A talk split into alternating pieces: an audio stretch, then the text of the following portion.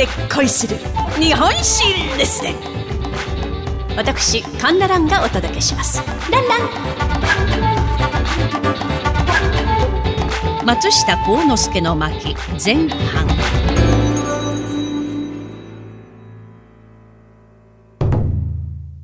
本日の主人公は明るいナショナル、世界的企業であります松下電機産業。まあ、現在のパナソニックを一代で築き上げ、経営の神様と呼ばれております松下幸之助。この幸之助、日清戦争が行われておりました明治27年1894年、現在の和歌山市に生まれます。まあ、言えば古くから続く大金持ちの農家で、敷地に大きな松が生えていたところから、松下という姓を名乗ったそうでございます。幸之助は男3人、女5人の8人兄弟の末っ子で、何不自由なく育てられておりましたが、4歳の時に暗転します。父親が米相場に手を出し失敗、屋敷を売り渡すことになってしまったのです。一家は和歌山市内の粗末な家に移り、貧しい暮らしが始まりました。ところが不幸はまだ続くのです。二番目の兄、二番目の姉、一番目の兄が相次いで病気で亡くなり、男の子は幸之助一人になってしまったのです。貧しい一家を支えるため、父親は大阪に働きに出ました。さて、幸之助が尋常小学校4年生9歳の時、父親から母に手紙が来たのです。大阪の火鉢店が小僧を探しているから幸之助にデッチ奉公に来させてくれというのです。まあ、当時の尋常小学校は4年生までです。幸之助はあと4ヶ月で卒業というところで小学校を辞めなければならなかったんです。さあ、いよいよ幸之助が大阪に行く日がやってまいりました。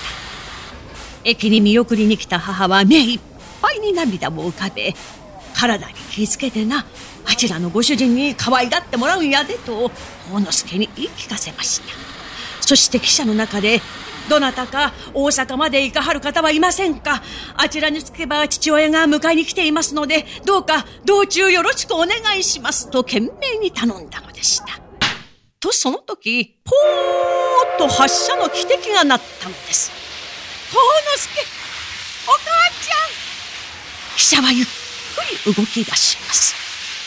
悲しみをこらえておりました幸之助でしたが、母の姿が見えなくなり、大粒の涙が頬を伝っていったのでありました。大阪の火鉢店で働き始めた幸之助は、間もなく自転車店に移ります。ちょうどその頃父親が亡くなり、幸之助は11歳で松下家の家長となったのです。働き者の幸之助は、親方からもお客さんからも信頼されていましたが、ある日、お使いの途中で開通したばかりの市電を見て考えました。これからは電気の時代や。まあ、先見の命がある幸之助は自転車店を辞め、関西電力の前身であります大阪電灯という会社に見習い校として入社します。まあ、これが幸之助と電気との出会いとなるのです。幸之助は電気の知識や技術を幅広く習得し、初代通天閣のイルミネーション取り付け工事にも加わりました。ところがそれから間もなくして、幸之助の母親が亡くなったのです。あの和歌山の駅で涙で別れたあのお母さんです。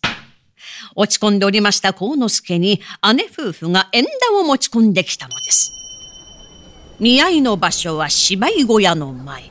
まあ、一緒に芝居を見るのではなく、芝居小屋の前でお互いを見るだけというものだったんです。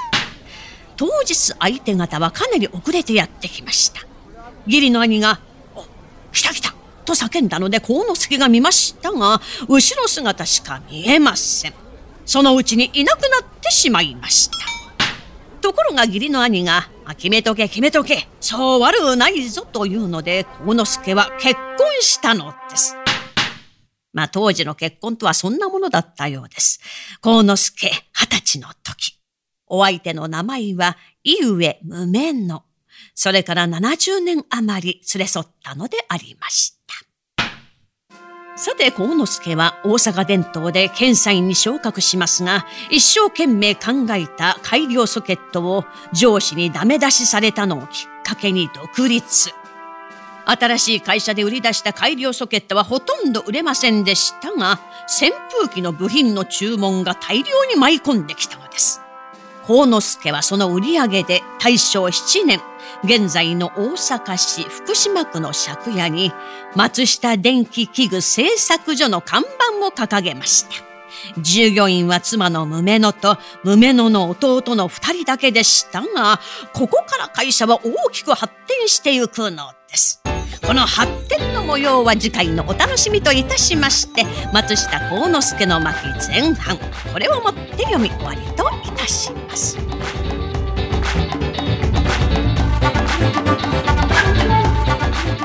お相手は私講談師神田蘭でございましたランラン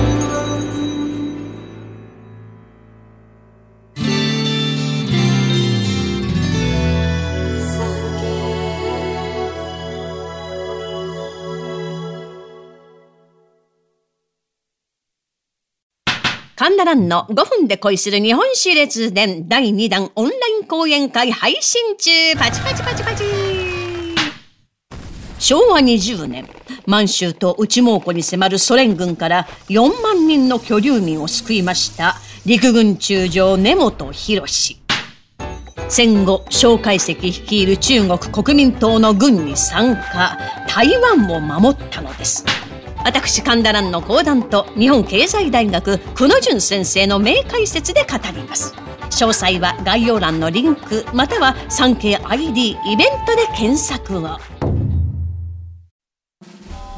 昭和29年映画「ゴジラ」公開45年大阪万博通称エクスポ70開催47年パンダ上野動物園に来園51年ロッキード事件57年昭和はすでに歴史となった。戦後の歴史の中から知られざるエピソードを掘り起こし音声ドキュメンタリーとして再構成。3K ポッドキャスト戦後史開封で検索を。